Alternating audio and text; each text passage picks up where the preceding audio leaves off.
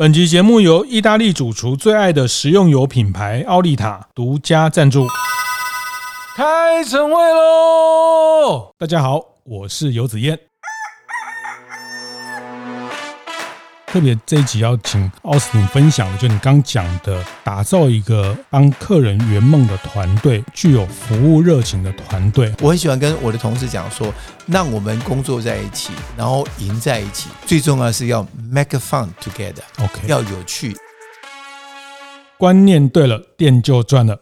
欢迎收听大店长晨会。早上八点，透过 Podcast 跟大家分享服务业的经营和洞察。那接下来在这个暑假的时间哈，那倒成一片哈，就是累倒了一片哈。呃，像我们看到饭店、航空哈，那之前叫做海啸第一排，现在都变成海景第一排了哈。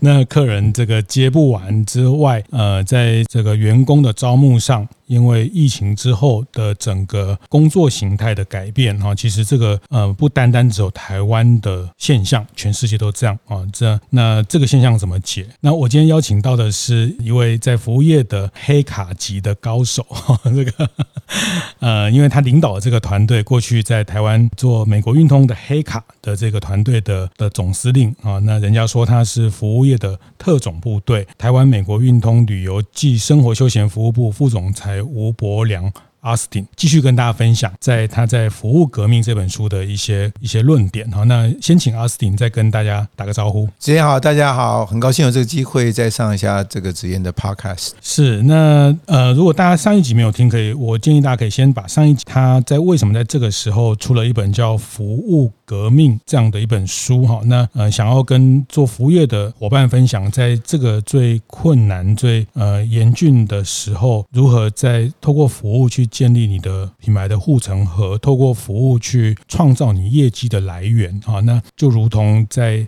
黑卡的这样的一个市场里面，打造他们在信用卡市场的一个非常独特的市场的地位。在开始之前，我也想请奥斯汀分享一下，我这次也是读了这本书，才特别注意到美国运通这家公司。它其实它是一家一百七十几年的公司，它最早最早的服务的，其实它跟它后来为什么重视服务是有一些关联性的。美国运通早期是以货物起家，所以货物运送从甲地帮客人把他重要的财物送到从甲地送到乙地。然后在在运送的过程当中，然后客人有的时候不放心，他也跟着走，所以我们变成要帮客人安排他的旅游的部分，除了他自己人生。还有他的财务，其实有点像早期我们的镖局跟钱庄的生意。对，镖局的功能就是把帮客人把他重要的财物或重要的人从甲地送到乙地。所以美国运通早期也是从事这样的货物。所以想想看，对我们来讲，我要得到客人的服务，他愿意把他的财物、他重要的东西交付给我们，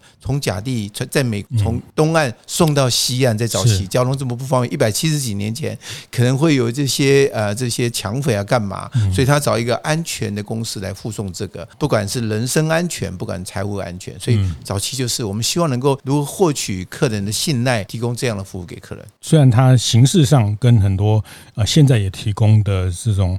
呃，千账卡也好，信用卡也好，呃，也是一种支付的工具。是，但它背后其实是更在在乎它的服务的，是能提供大家。那我自己也听到，呃，在疫情的阶段，我很多朋友啊，他们小孩在英国啊，什么要赶回来怎么样呢？他因为有黑卡，就就就找到了飞机，从哪里哪里就回来了。哈，那这个都不是因为呃美国运动他们有特权，但是他们当然因为长期有提供这样的服务，跟很多的在要。要解决这样事情上的关键的呃单位，他们有长期的联系哈，那这些都是呃还是强调在一个合法的前提下，合法合理、合法合理的帮客人去尽你们的所能去去处理的事情哈，那也形成了后来你们觉得服务，那这个服务其实后来也延伸到生活休闲，在在台湾这个也也请请您来分享，我觉得这个也是某种程度呼应了我们上一集在讨论一个好的服务，它可能可以创造很多新的业务。的机会，我我觉得啊，就是我们我们叫英文叫 lifestyle，就是我们希望客户呢，他只要专注在他自己专精的部分去赚钱，去经营他的事业，他有关生活在 lifestyle 的部分，可以委托一个团队帮他来啊完成他有关这这种休闲旅游的需要，那由我们来提供这样的需求给他。是，那他把这件事情交给我之后，他就可以安心去享受他的这些啊旅游跟休闲所有的这种相关的服务。嗯。嗯，那我们其实提供的就是这样的服务。那各位可能常常看到在饭店里面有这种金钥匙俱乐部，对不对？对，所以叫 concierge service。OK，那可能很多在台湾有总共，我那天看报纸有二十六个金钥匙。对，美国运通的这种啊，我们所谓的旅游及休闲服务部。OK，我们就是把饭店的金钥匙俱乐部的服务搬到办公室来，是。我们提供这样的服务给我们的客人，所以我们希望我们每一个服务人员都拥有类似像金钥匙的这种服务人员那样的专业知识跟经验来服务我们的客人。是是，这包括说客人的呃商务这个是最基本的哈，所以其实呃我最早知道美国运通是在很多的外商公司里面，他们就有一个办公室，那么你就。派驻人员在他的办公室，像这个台湾福特六合啦，或者是台积电联电，呃，这些大的科技业，他们就是很多的差旅的呃商务的出出访啊，那他变成你们甚至派人住进驻在他的公司，跟他一起，因为他他安排很多呃这些主管。的行程，甚至他们的年度的这些奖励旅游等等啊，那所以你们跟企业的关系是非常非常紧密的，这是一种服务。那另外一种就是提供这些高资产它的很多旅游的的需求，包包括说，呃，书里面有提到像什么有一个客户他的小孩要做一个有关什么研究松露的这个这个作业或报告哈，那那你们要帮他去安排去去意大利去哪里去找到这些呃在做松露的猎人，然后呃去安排一个。独特的或是一个他呃符合他需求的的的这个东西，那这种一般的旅行社做不到啊。那你们要帮他去完成这些任务，那或者是帮他策划一个家族的旅旅行，这些可能他们这些家族成员分布在在呃全世界的六七个国家，那他们其中的某一段时间，这个都是你们在提供一个非常个别、非常克制的服务。但是这里面挑战非常多哈。那呃，其实甚至在疫情的过程，这些海外的旅游都没有的时候，你们也要帮他企划。那时候你们反而又企划了很多你们过去也没做过的，像。国内旅游这件事情，是是是对这个也可以跟大家分享一下。所以，直接你刚刚问了一个很好的问题，就是其实对我们来讲，我们就希望能够把一些服务能够提供一些创新的服务，然后能够来够影响台湾的这种啊产业。你刚刚提到企业的服务，我们把通常企业它有出差差旅或者是一些奖励旅游，通常都是打电话给旅行社。那与其这样，我不如把我的同事派驻在你的公司内部里面，是你只要走过去就可以得到立即的服务。那我记得那时候在。二十几年前吧，哈，所以我们要派驻到新竹科学园区的时候，大家都不太愿意，所以我们只能派那种啊还没有结婚的这种女同事过去。那很棒哦！经过三个月，她就嫁到了，是就嫁掉了，嫁给台积电的工程师。哇，那个她同事的妈妈打电话来谢谢我，哇，差点送我奖牌，惠我良多，把她女儿嫁出去了。所以到后来，每个同事都举手说我要到新竹科学园区，我要去那边 onsite 上班。那其实就是一个我们希望能够带动新的这种创新的服务。服务其实我可以直接到你的办公室提供这样的服务。那其实，在早期旅行社都没有这样。那我们希望能够提供这种啊创新的方式。然后希望能够影响整个的产业。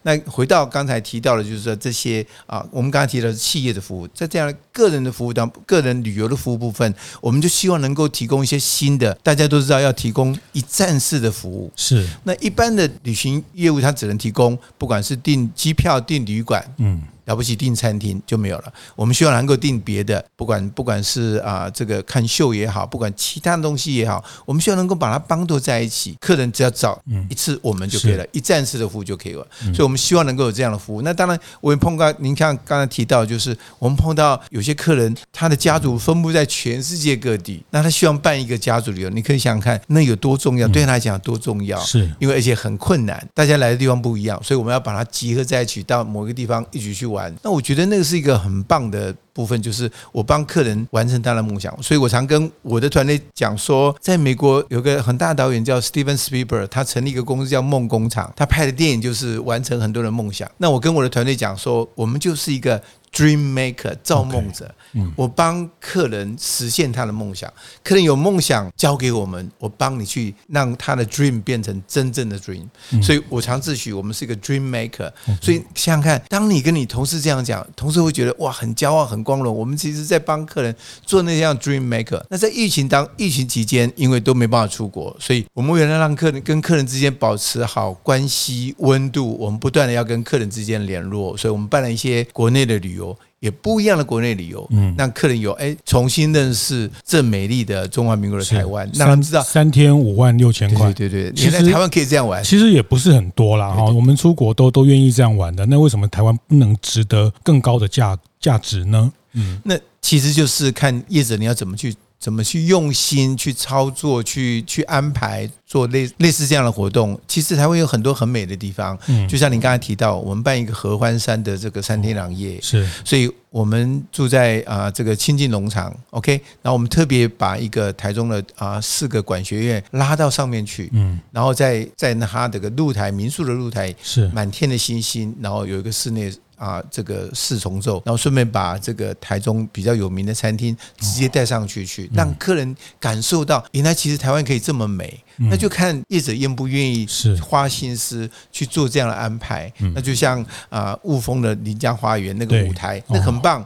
我们也安排在那边有一个当年员外在看戏的，我们我们就去 我们就去营造那样的氛围。然后有一个是茶师，然后点心，然后在上面去表演，让让你感受到。复刻一个，对对对对，我们希望能够做类似像这样，让原让所有的这些可能这些这些卡员常常全世界各地跑很多，但对台湾却很陌生。嗯，我自己的员工也是这样，对台湾很陌生。那因为疫情之间，我们开始做从事国内旅游之后，才知道啊，原来可以做很多类似像这样的事情。我们也跟优人神谷做一下这样的配合，我们都觉得说，哎呀，这些高资产就太。太忙太累了，然后在疫情之间好不容易有时间休息一下。假如我办一个类似这样这样跟旅游结合在一起，让他们可以让心灵安静下来，做个打坐，那的哎，其实也是蛮受欢迎的。我觉得那是我年轻的同事提提出来说：“嘿，Austin，我们可不可以做这样的旅游？”那时候觉得这卖得动吗？嗯，哇，没想到很快就卖得动。当行程推出来，不到三个小时全部卖完了。我觉得千万不要低估年轻人的这种想象力。我觉得年轻的同事想象力很非常丰富，是我觉得很棒。好，这个美国运通卡。黑卡到底有多神奇？到底多好用？我们本集也不是业配哈，那个你你自己去办一张就知道啊，也没有很多钱，十六万的入会费加十六万的年费，但是你要先通过审核。重点不在这里哈，就是重点我要在特别这一集要请奥斯汀分享的，就你刚讲的，打造一个帮客人圆梦的团队，具有服务热情的团队哈。那我我觉得不管是呃高资产或是一般社会的消费大众，呃我。我觉得任何在做服务业的人，即便是便利商店，即便是呃很简单的家庭餐厅，都需要呃有温度的服务，都需要帮客人多想一些的服务。那我想每个人在呃接受服务的过程都有很多的呃经验哈，像我们自己在女儿还小的时候，我们带她去一家我们很喜欢的牛排餐厅哈，那我们常。讲讲这个也是我自己很爱的一家店，红屋哈，这个我们的一个 family restaurant，那就是他就会这些人他会帮你准备小朋友要温奶瓶啊，要这些很细微的这些动作，你就会让你记得说啊，这家店它其实是照顾到我们的需求，所以慢慢慢慢，其实小孩长大，呃，我们其实。那他每次去，就是小孩又大了一些，或者他现在就变成全家人的的一个很重要的日子都会去哈。那呃，在这个红屋牛排郭经理，他有跟我分享，做服务业做到后来，像很多小孩，他们长大结婚都会请他们去参加他们的喜宴。我想奥斯汀有很多这样的经验，就客人真的把你当成家人。我觉得那样的做服务业的成就感都都不是呃这个几句话，或者是说他跟一般行业真的都很不一样哈。那就就这一集我特别要请你谈。谈怎么带领一群，怎么去抠这样的一群人，让大家有服务的热情啊。那包括我们上一集谈到这个不 say no 开始哈，客人谈的。任何的要求不会第一句话就说这办不到，这不可能，我们不 say no 哈。但是怎么样让客人得到他的这个理解，然后我们不断的去找到那个可能性。我觉得这这这个部分特别，请你谈到一个观念：找新人，找新人，你要找到七十分的新人。我常常讲，每个每个人都知道要客户第一嘛，主管第二，员工第三嘛，对不对？所以大家把客户服务当得很大，客户讲的 always 是对的。那在我的团队里面，我常常讲说，员工第一。客户第二是一定要有快乐的员工。我最主要工作是要让我的员工快乐，员工快乐之后，他才愿意多付出一点心力，他才愿意多做一点点去帮助我的客人，然后我才可以得到满意的客户。我觉得这一点其实是跟大家可能有的想法不太一样，所以我先把员工照顾好，让员工快乐。员工第一，客户第二。嗯，不要忘了，员工是你跟客户之间接触的最后那半里路。是，所以我觉得这个是很重要的。节目进行到这里，稍微休息一下，和大家分享节目合作伙伴奥利塔橄榄油的相关讯息。意大利奥利塔橄榄油公司与波隆纳大学及意大利厨师协会共同研发，推出适合高温烹煮也不会产生油臭味的高温专用葵花油，适合开放式厨房与小家庭使用，解决油烟味的问题。美联社首卖推出，所以我先把员工照顾好，让员工快乐。员工第一，客户第二。嗯，不要忘了，员工是你跟客户之间接触的最后那半里路。是，所以我觉得这个是很重要的。嗯，那我常讲说，如何把员工照顾好，大家都知道要把员工照顾好，但事实上有没有做这样，那就要看每一个主管，你有没有真的把员工照顾好。常常很多啊公司都会这样，所有的功劳归在英明的领导，对不对？所有的过错都是员工扛。那在我公司，我们常常是啊，希望让。优秀的员工表现出来，让优秀的员工跟大家分享他怎么做到的，也形成另外一种文化，是说哦，我原来做这样的事情是被主管赞许的，我原来做这样的事情是其他同事觉得说啊，原来可以这样做啊，我都不知道原来我们可以这样做。我希望能够有这样的互动互。啊，善意的循环，让大家很愿意多做出一点点。那就像您刚刚提到，就是说我找新人，我不喜欢找一百分的新人，我要找七十分。为什么？想想看，假如这个来应征的人，他表现的非常好，他甚至 over qualify 非常棒的人，请问他会觉得他当他得到这份工作，他会很兴奋吗？他可能不会，是他可能会觉得说，因为我很优秀，我是委屈我自己，所以我来做这里来做这个工作，我可能觉得我应该可以更好。但是因为我想进这家公司，所以我就先进来。但通常不会留太久，可能一年两年这就走了。是，那我宁愿找那些觉得他只有七十分，当我录取他的时候，他会觉得很高兴、很骄傲。哇，我终于可以进到这个部门了，我应该再努力一点，表现好一点，让老板看到，让我让别人看到。所以。我留百分之三十，让他自己去进步，让他自己去成长。是，instead 说我找一百分的，他就觉得我很棒。那我们常讲说，在我的团队里面，我不要明星球员，嗯，我要的是明星球队。是，我要这个 teamwork。嗯，那客户服务本来就是一个，因为尤其是我们是一个二十四小时的团队，对，我们希望每一个。Time slot 一个环节都要能把球接起来，嗯，那其实这个是最重要，所以团队的文化其实最重要。人可能来来去去，对，但那个团队的精神跟文化必须被留下来，这是最重要的。是这七十分找七十分的人的意思，并不是说我们降低标准，不是不是。其实我我自己看到有两两个东西，一个书上有写，就是你看的是他的未来，未来啊，这这待会还会提到，就是说你会透过面试啊等等去看他对于呃他的他对于一些。事情的挑战的，是不是有那种喜欢去挑战做不一样事情的那种自我挑战的一些态度啊？这个怎么看？你待会也可以分享。就是这两个层次来看，就是说你是是看他的未来性啊。那现在可能七十分，那你看他的未来性，那这未来性怎么看？我我想待会也请你分享。那第二个，其实我想到的是，当你我们看海底捞的故事的时候，呃，在《海底捞你学不会》这本书里面，其实他也很。呃，说得很清楚，其实他们就是找乡下啊，找条件差的人，他不会在上海找上海的这个 年轻人当店员，他找七十分的这个从比较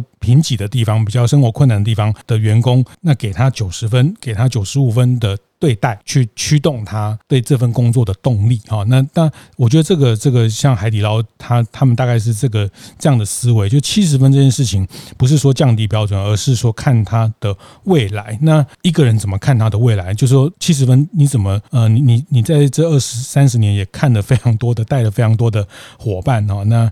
那你觉得也跟大家分享一下，在招募、在面试的时候，怎么去看这个人有有潜力从七十分变到九十分？我觉得在做 interview 来讲，不管是来应征的人，或者是主管 interview，其实对两个人都是一个很大的挑战。那来应征的人，他在找适合的工作；那对主管来讲，我要找适合的人，没有好或不好。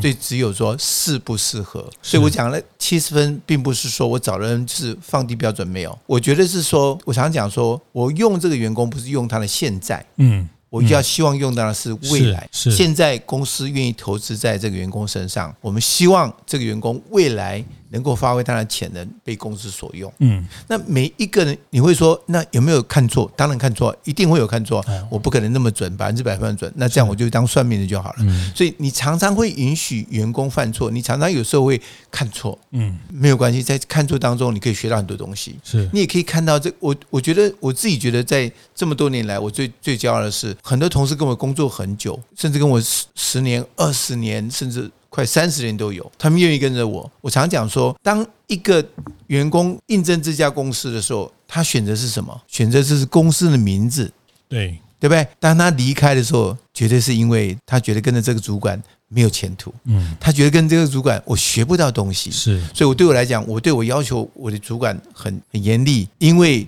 员工当他进来的时候，绝对不知道里面有个叫奥斯汀，对不对？他因为是美国运通这个名字进来的，但他离开，一定觉得第一个我在这里学不到东西，嗯，第二个这个主管没有前途，我跟着他没有前途，我是没有得到公平的对待，没有跟或者是没有得到公平的对待，哈，这个在美国运通是不允许的，所以我们希望他是能够被这样的对待，那员工才愿意进来，才愿意多做一点点，才愿意多做付出，可以。让他未来把它发光发亮，就像我之前提到的，一块钱像米圈立可牌一样，我们希望他能够能够在这里飞更高、飞更远。那我觉得这个就是我希望能够找人，然后希望能够让这个团队有这样这样的这种文化产生。那这个精神其实很重要。那我们也很重视学长学弟的关系，所以通常我们都会要求啊，这个进来的学弟们，通常我们的训练大概都是新人进来都至少要两个月的训练，两个月训练完之后，我通常在这两个月当中都会有个奥斯汀时间去问问看，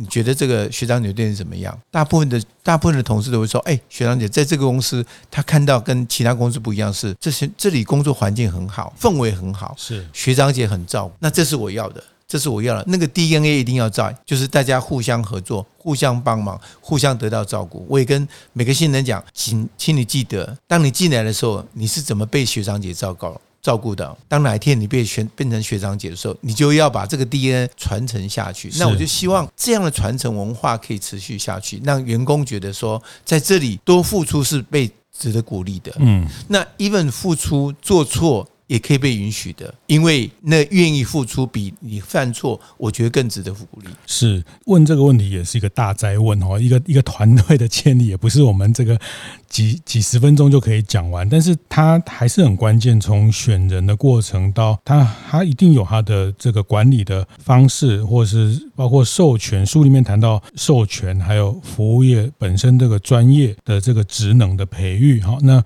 呃这本书。大家可以从这里面去看到你怎么去带领这样的团队。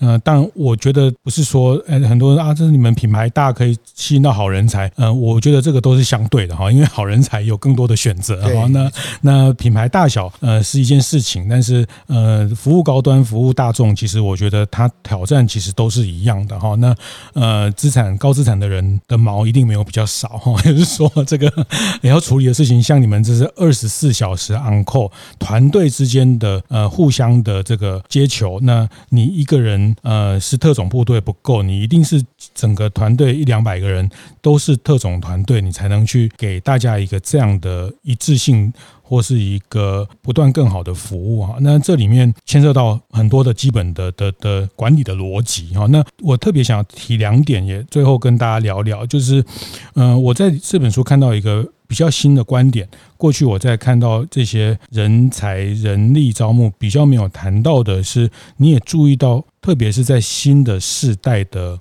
工作者、年轻人，他们进到服务业，呃，你特别提到，用我的话讲，我后来的自己在这边写笔记的心得，我觉得你要协助员工去打造个人品牌这件事情，然后跟企业品牌同时成长，哦，就是说。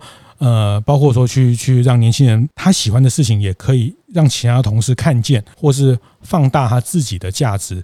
那甚至上让他觉得，在这个工作的过程，其实也在建立他自自我品牌的阶段。我我觉得这是我在这书里面看到的一个一个过去我比较没有看到的观点。那为为什么你会特别去看到这件事情？是是特别回应到现在大家找年轻人、年轻的世代。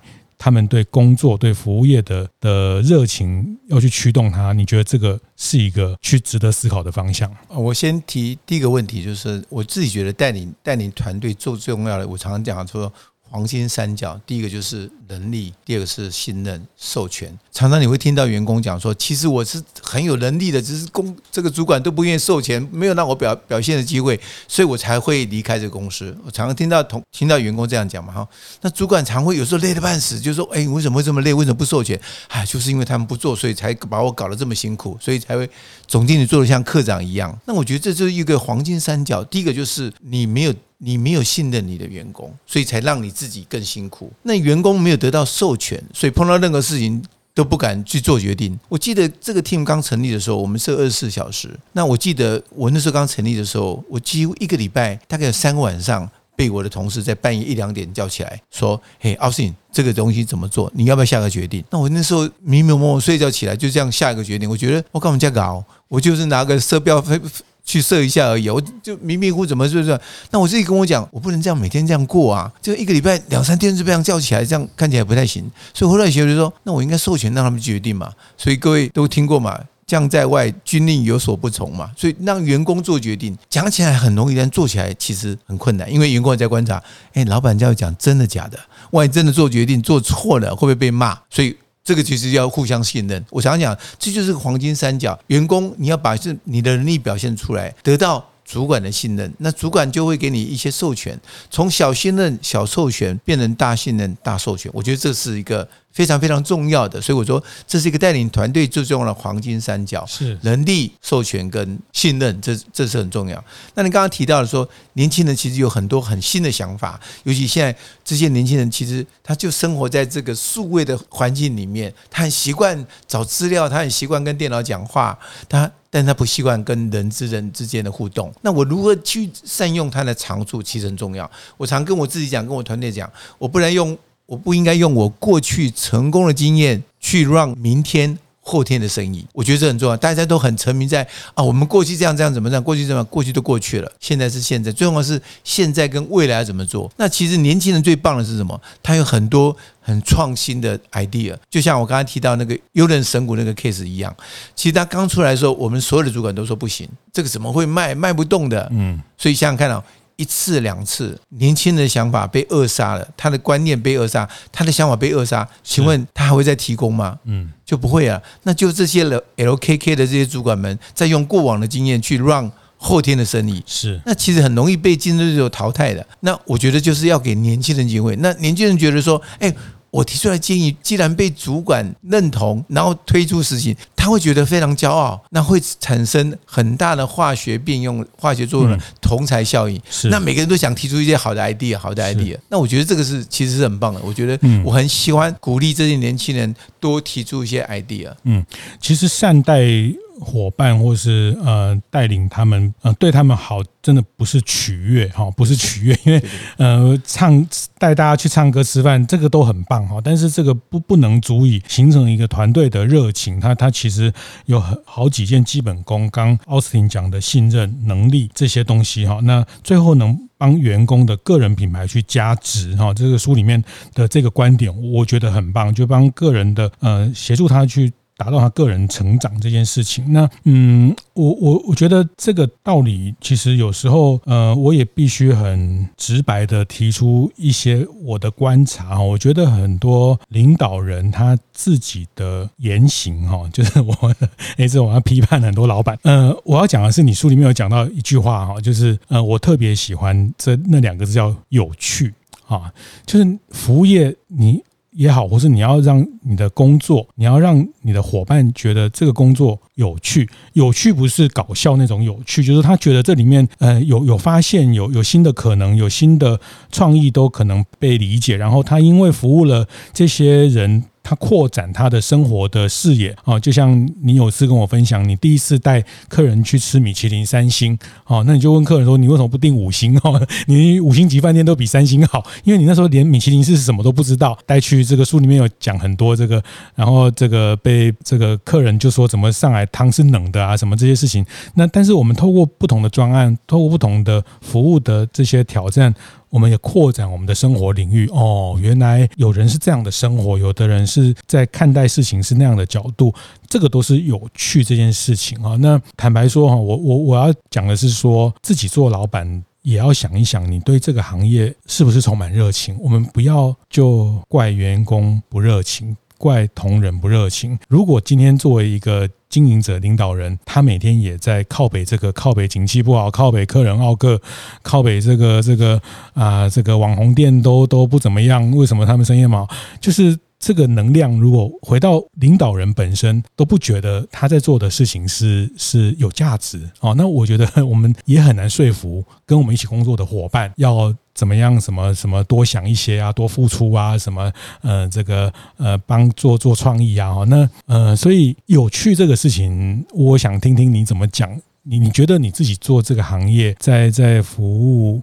业在做呃旅游休闲，从最早带团呐等等这个过程，呃做了三十年、四十年、三四十年下来，你你觉得你还是觉得你你为什么还是觉得这个行业有趣？我常跟应征新人的时候，我常跟他们讲说，假如你不喜欢一成不变的工作的话，欢迎你加入这个，因为你永远不知道下一通电话客人会问什么。是它的有趣来自于未知，OK，它的有趣来自于充满挑战，嗯。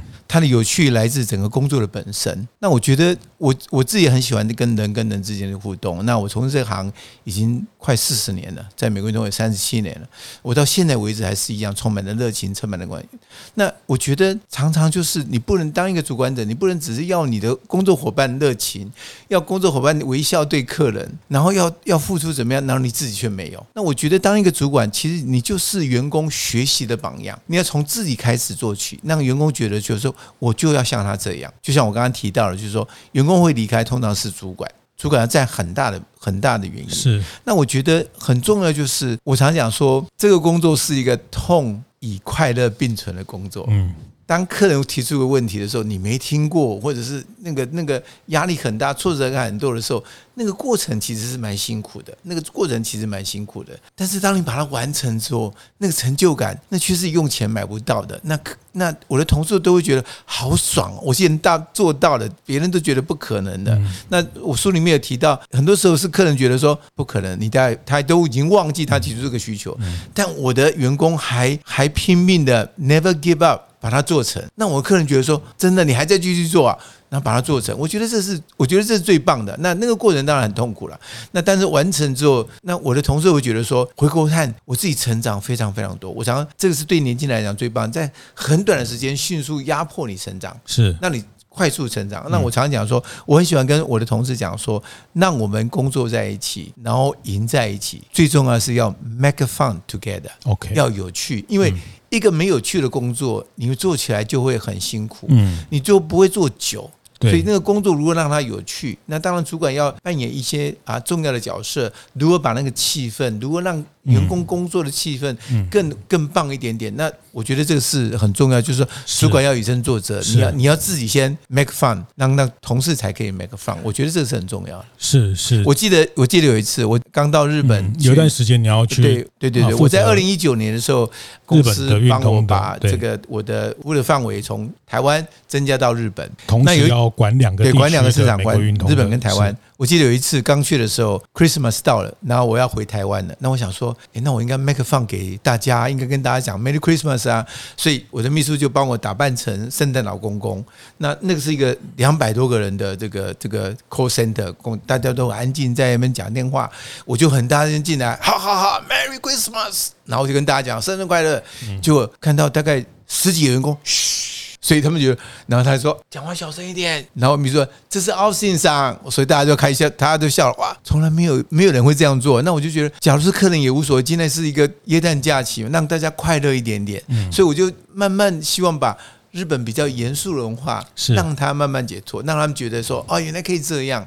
那我觉得在这个部分，我就希望从我自己先做起，然后去感动我的同事，让他们觉得，哎。蛮有趣的，蛮好玩的，然后就开始让他觉得，哎，其实有服务，其实是一个蛮有趣的事情。是这个，我我们都知道，这谈其实员工的教育、小孩的教育，都都最后还是都回到那四个字叫爱与榜样哈，就是爱与榜样。那爱就是说希望他们可以成长，他们可以可以可以呃从里面有有自我成长实现的这个东西哈，透过各种的协助或是不同的压力或是不同的方法。那第一个就是榜样哈，那像呃书里面有稍微带到，我想你也不忍苛责经营者，但是我帮你 挑出来特别，就比如说呃很多公司就说不应该有派系哈，那你书里面也讲到一句话就把它讲完了，但是呃那意思是说如果这这家公司会有派系，大部分也都是老板造成的。啊，因为你对某些人的偏好或是你的意见来自于某些特定的人，这样让所以这个有时候就是真的从呃领导人本身的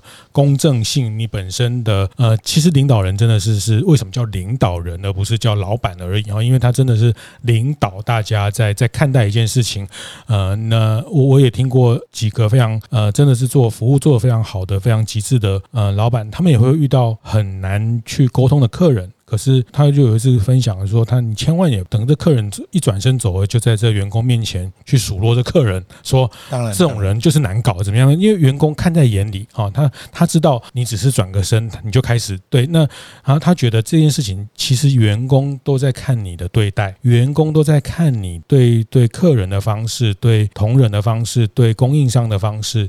的待人接物，其实呃，领导人在这里面都呃，同仁都在在啊、呃、看待你的这些言行哈。那包括你是不是真的乐在工作？如果你的工作都 都你觉得呃没有办法办法把它觉得有趣，或是让它看起来好像很有趣，或是你真心的觉得去拥抱这个有趣的时候，我觉得要去只是下个命令叫大家要做好服务。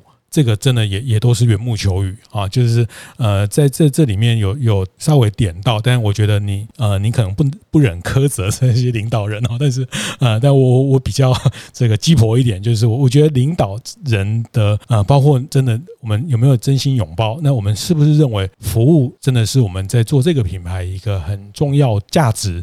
啊，在在各个方面上有没有去表达？那我觉得这个都是呃点点滴滴会影响到同仁在你没有看到他的时候，他在做的行为。所以我常我常跟自己讲，也跟主管讲说，我们这么爱同事同仁，爱要让同仁知道哦，要要让他有感。因为我也跟同仁讲，其实台湾我们从事服务员常常就是这样，真的做很多，但是消费者没有感受到。是。那很可惜，那我也我常跟我的同仁讲说，要让客人知道，对。你这么让你这么爱他，他既然不知道，你不能只是默默的爱他，是你应该表现出来，让客人感受到你的爱，让客人感受到你的热情。对，相对的。主管来讲，你这么爱你的员工，这么爱你的同仁，你要让你的同仁知道你是多么的爱他。是，所以我觉得这个都是互相的。对，当你付出了爱，员工感受得到，嗯，他觉得哦，原来我主管是这样对我，我应该也要用这样方式对待我的客人。那这就形成一个善的行为。是，那我觉得那个那样才把把服务做得好。对了，那最重要的是对，然后最重要就是员工是主动愿意，而不是被他做好客服务。对，你根本不用讲。他就知道要把它做很好，因为那就是个文化的一部分。是，大家都有这样的文化，大家都有这样的认知，都觉得应该把服务做得更好。对，我觉得这才是是，所以这有感很有些是技巧面上就可以去解决的哈。比如说你刚刚讲让客人有感，虽然你这个问题你没有办法二十四小时之内没有办法帮他解决，但是你还是要没错这个这个告知他我们已经处理到哪一个阶段了，让他有感知道我们在处理。那我们有时候会埋头苦干，做了好几天才才。有一点进度，然后他来，反而等他等不及来问的时候，那其实那那种。感觉都不好了，即便我们已经花了很大力气，但是他等到不耐烦来问你的时候，我们反而我们做的努力都都被抵消掉，那都非常可惜啊。那这都是在《服务革命》这本书谈到的非常多很细腻的东西。那我呃很推荐大家在做服务业的经营者呃把这本书细细的看。那我觉得呃我常会建议在像我有这样的遇到这样的好的。适合服务业的书，我也会建议大家，你也可以举办内部的读书会，和同仁、和呃主管、和你的干部、和店长啊一起来一张一张的大家分享，从不同人的看法来来看。那我觉得这个都是奥斯汀这啊三十几年在服务业看到的的议题，特别是在后疫情疫情之后的这个呃一个新的局面。好，那我们可以去去挑战的，我们可以去呃说到底这些事情都做足了、做充分了，它真的能帮我们赚钱哈。那但赚钱其实也帮大家赚到成就感。那我觉得做做任何行业，做服务业，呃，能赚到成就感、赚赚到获利，能让员工成长，这个真的是很大很大的功德哈。特别台湾这么多的。呃，这个服务业的呃店家，那台湾这个呃一半以上六七成都是服务业的伙伴哦。那在这里面，大家在做的事情，我都觉得非常不得了。它真的影响到非常多很多从业者他们的自我的成长跟客人的幸福感。谢谢谢谢，今天奥斯汀帮大家在分享他在服务革命写乐文化出版的这本新书里面。呃，非常非常重要的，给服务业很多的提醒。谢谢奥斯汀，谢谢。最后一句话送给做从事服务业的人啊、呃，最后一句话：用心服务，享受人生，这才最重要。谢谢，谢谢，谢谢子燕，谢谢。会后记得在 Apple Podcast 订阅、评分、留言。有任何想在晨会上讨论的议题，也欢迎提出。大店长晨会，下次见，拜拜。